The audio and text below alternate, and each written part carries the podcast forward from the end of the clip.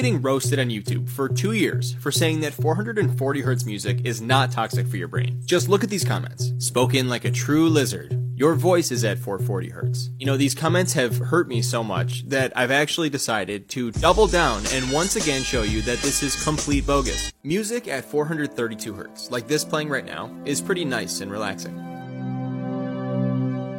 Now, this is 440 Hz. It might make you feel a bit more tense or uneasy.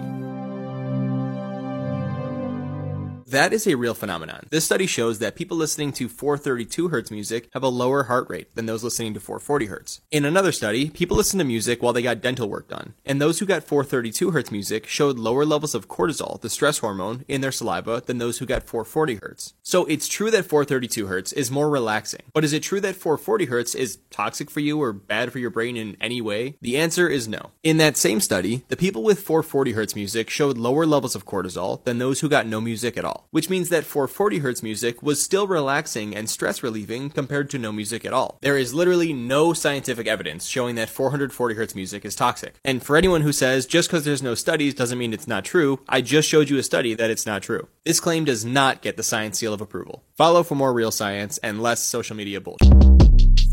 Shortcast Club